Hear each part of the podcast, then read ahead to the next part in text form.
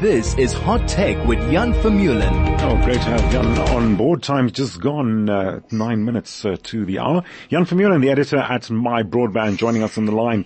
Welcome, Jan. It's Tuesday again. Let's talk. I thought we'd cross over to you a little earlier because there are a few things we'd like to unpack. Welcome aboard. Lovely. Jan. Good, good evening. It's great to be here. Okay, so let's start with this issue of car license disc renewals, government eating private sector's lunch.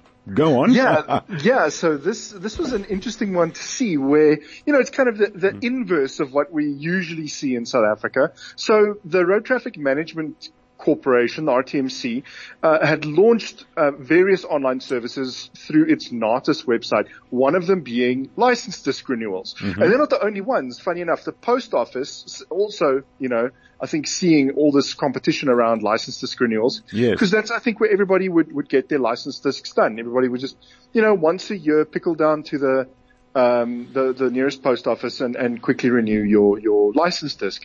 Now you don't have to do that. You know, you can you can just do it online and have it delivered. And um, and so the RTMC built an online portal and launched it, I think either just before or around the same time as the post office launched its portal. But uh, yeah, these these are now government um, owned and government run online. Uh, you know, license disc renewal services where previously this was the exclusive domain of the private sector. Right. You, know, you, get it done via, you know, your bank, uh, if you're an FNB customer. Other banks um, started adding the service, or you'd, you know, use uh, a, a third party, Renew Online, or uh, one of these guys, or, or um, these providers who who offer um, license disc renewal services to to retailers and such. Um, and uh, the RTMC says it's now seeing 50,000 transactions on its online platform per day. Wow. Um, now I don't know if that's, an, you know, what the, exactly they're counting there, um, but certainly that includes a sizable chunk of online license disc renewals.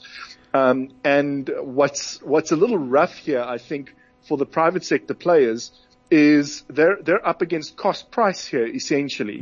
Um, the you know it's the the only cost they get to compete on is the courier fee because the the actual license disc renewal fee is legislated. It's 72 rand. There's no way around that. That's how much it costs. Um, and so the, there is one private sector player that's actually cheaper than than the RTMC, um, and it's only the only the one, and that's that's PayCity, which is Okay. um, which is interesting.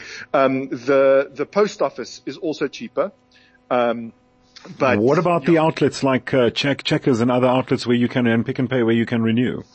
Yeah, so so Pick n Pay is inhumanly expensive. It is it is uh, in fact staggering how expensive Pick n Pay is. Um, and and the other the other outlets, you know, where they charge you about 200 rand um, you know, per renewal, it's not it's not bad. But um, for example, the RTMC charges you 171 rand, so you can save over 20. You know, you can save like 28 bucks or something by by going to the RTMC's website, the natis.co.za, rather than um, rather than using a, a Spar or a checkers or something like that, where it's usually around 200 bucks Oh. to get done. Well, listeners, there you have it. You be the judge. I'm really looking forward to unpacking this next uh, issue about a first true electric flying car which lands FAA approval and costs 5.6 million rand. Yeah, this one, this is an interesting one. So the car has received um, uh, approval to test its aerial features before it's received its highway certification in the United States. So they can test their flying, but they Right. can't test their driving. Okay, Uh, that's a new one, right? But, but, but this is an actual legitimate flying car. This isn't a plane that also drives, which is what makes this one unique. It's a, it's a, a vehicle that looks like a car. Um, and um, what, how it flies is it's a, it's essentially a huge quad rotor helicopter, a huge drone. Okay. So it's got these these four rotors that sit, you know, um, where the bonnet, Right. uh, where the bonnet is and where the boot would be. Jan, So very sorry, sorry, Jan, very quickly. Is this similar to this taxi idea that Dubai has got in mind, that part of the world? Is that, is that along the same lines? Yeah, yeah. It's Okay. essentially an electric hybrid uh, vehicle that can drive on roads or fly in the air. Okay. And and the, the benefit to having it be able to drive is um, that it it the it can go further. Right? So, so the second you need to expend the energy to get that thing in the air, then it, it, it eats through its battery life a lot faster.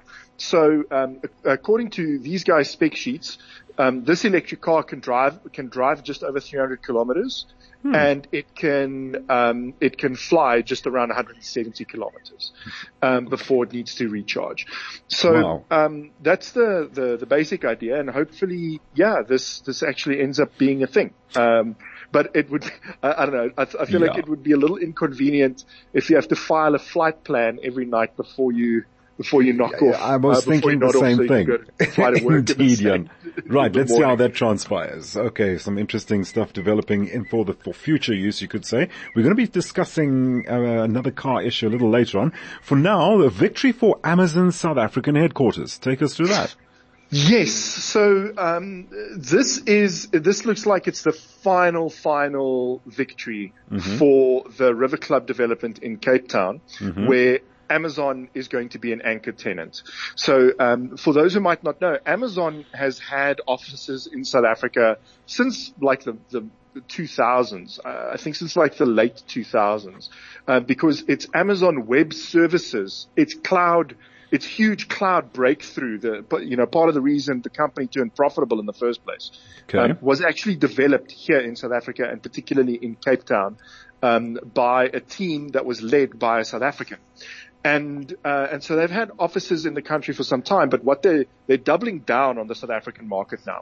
So besides you know it's it's cloud hosting stuff that it's doing in South Africa and tech support and all that stuff that's running from here, Right. they are also um, we've learned um, pretty reliably that they, they are going to launch a third party marketplace here. So uh, th- that's, you know, similar, similar to what you see on Takealot and Makro nowadays. So Takealot and Makro sell products directly, but they also facilitate a marketplace where any merchant can create an account and they can sell their goods through the, these websites. So Amazon is going to launch in South Africa with the marketplace first. So they're not going to sell their own goods in South Africa, but they're going to allow other merchants to sell their goods into South Africa and provide all kinds of logistics, you know, uh, Yes. warehousing and delivery and all that stuff uh, uh, around that.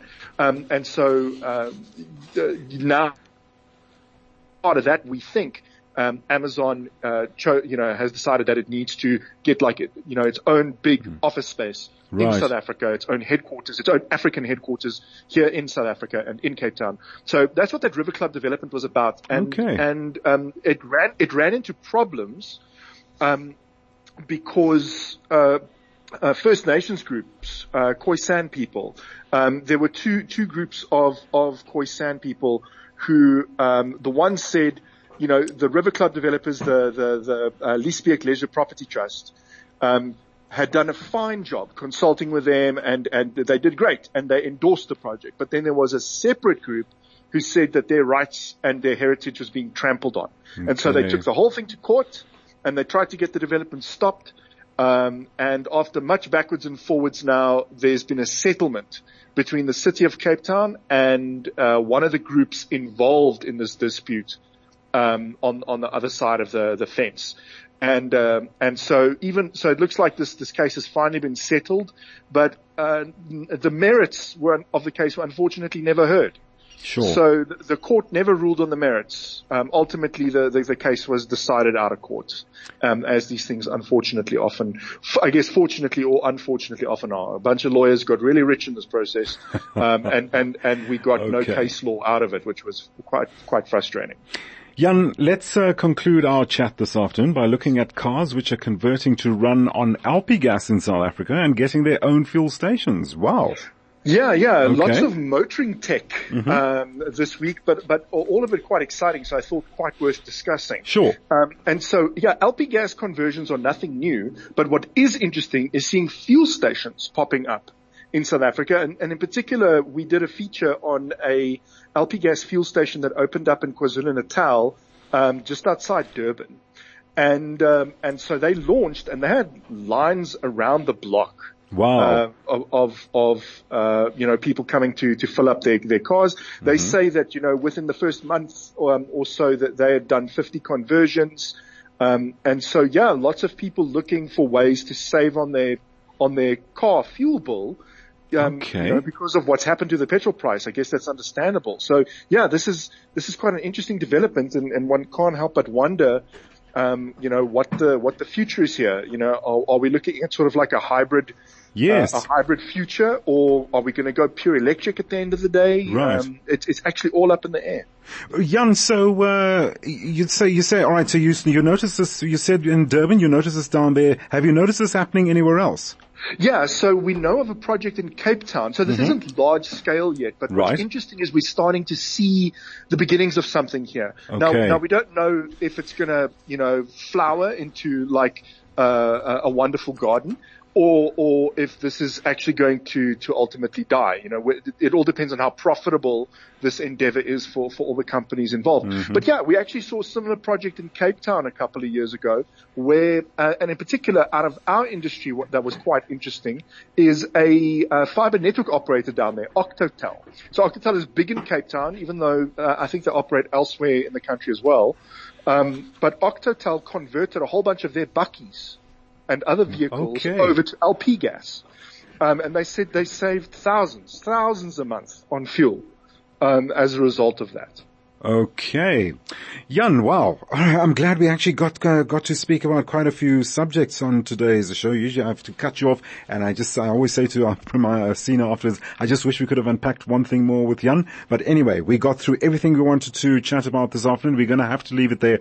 Jan, thank you so much once again for joining us on Tuesday afternoons, just to tell us the latest on what's happening in the technological world, so to speak, or anything of interest happening on our planet at the moment. Jan Vermeulen, editor at MyBroadband. Always great having him on board to chat on a Tuesday afternoon about all these unusual, how shall we say, notable matters happening